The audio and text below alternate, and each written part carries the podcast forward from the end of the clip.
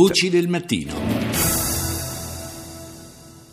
Cominciamo subito con i suoni e le voci dell'attualità internazionale e doverosamente partiamo stamani dalla Spagna con TV Pubblica TVE.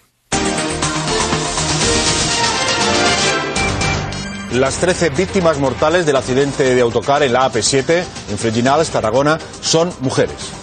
Los forenses han terminado las autopsias a los 13 cuerpos, aunque solo 11 sono facilmente identificabili. Sono tutte ragazze, le 13 vittime dell'incidente mortale sull'autostrada in Tarragona. I medici hanno effettuato le autopsie, ma soltanto 11 dei corpi sono risultati facilmente identificabili. Ci sono altre 23 persone ricoverate in ospedale, tre delle quali in condizioni critiche. Sul pullman viaggiavano 60 studenti Erasmus di 20 nazionalità differenti erano di ritorno da una serata a Valencia.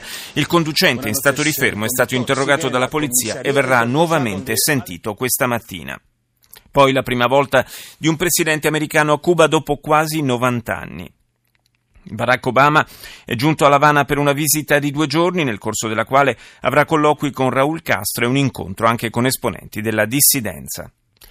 Primo giorno dell'entrata in vigore dell'accordo fra Unione Europea e Turchia che prevede l'espulsione di tutti i migranti irregolari che entrano in Grecia. L'arrivo di profughi è proseguito. Quattro sono morti in mare. Fra loro c'erano anche due bambini. Restiamo in Spagna per parlare ancora di questo grave incidente che purtroppo ha coinvolto anche qua, eh, sette nostre giovani connazionali. Allora ascoltiamo un servizio dell'agenzia spagnola di stampa EFE. Las primeras investigaciones del accidente de autobús que ha costado la vida a 13 estudiantes de Erasmus en el kilómetro 333 de la AP7, a la altura de la localidad tarraconense de Freginals, apuntan la possibilità che il conduttore del veicolo. Il servizio dell'agenzia di stampa F spiega che le prime indagini fanno ritenere come il conducente possa essersi addormentato al volante. Tutte le autorità locali e nazionali addebitano l'incidente a un errore umano. Il ministro dell'interno spagnolo ha spiegato che il conducente è risultato negativo tanto al test relativo al consumo di alcol quanto a quello per l'assunzione di sostanze stupefacenti.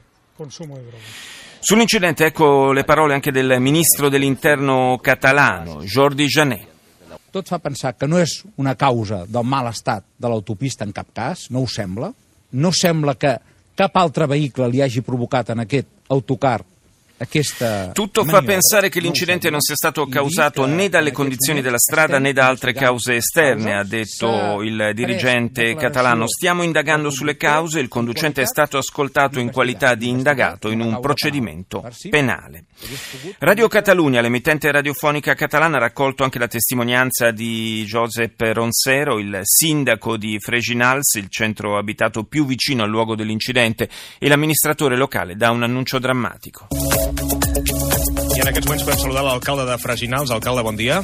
Hola, bon dia. Quina és la situació ara mateix? Bon Mire, ara m'acaben de dir que en total se confirmen la xifra de 14 morts che a non ser che vagi l'autocar ne quede alcuno. Avete sentito il sindaco di Freginals parla di una cifra complessiva di 14 morti, dunque uno in più di quanto si eh, è detto finora, speriamo naturalmente che eh, si tratti di, di, un errore, che non sia così, che le vittime eh, si confermino 13, l'amministratore locale parla di una tragedia terribile e inaccettabile anche per la giovane età delle vittime. Per il momento lo ricordiamo, le notizie arrivano un po' con eh, il contagocce, anche se l'incidente, ormai dall'incidente sono passate eh, praticamente 24 ore, ma eh, l'identificazione delle vittime eh, è risultata particolarmente complessa e comunque prevale, come sempre in queste circostanze, la cautela anche eh, per eh, evitare di, di, creare allarme nelle famiglie dei, delle persone, dei ragazzi coinvolti in questo tragico incidente.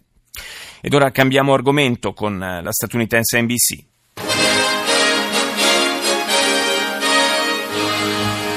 This is NBC Nightly News with Lester Holt, reporting tonight from Havana.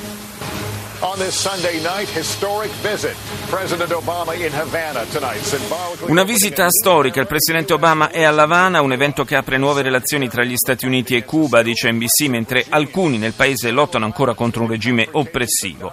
Scia di violenza, nuovi scontri durante le manifestazioni legate alla campagna elettorale di Trump. NBC parla con un manifestante che è stato preso a pugni e calci.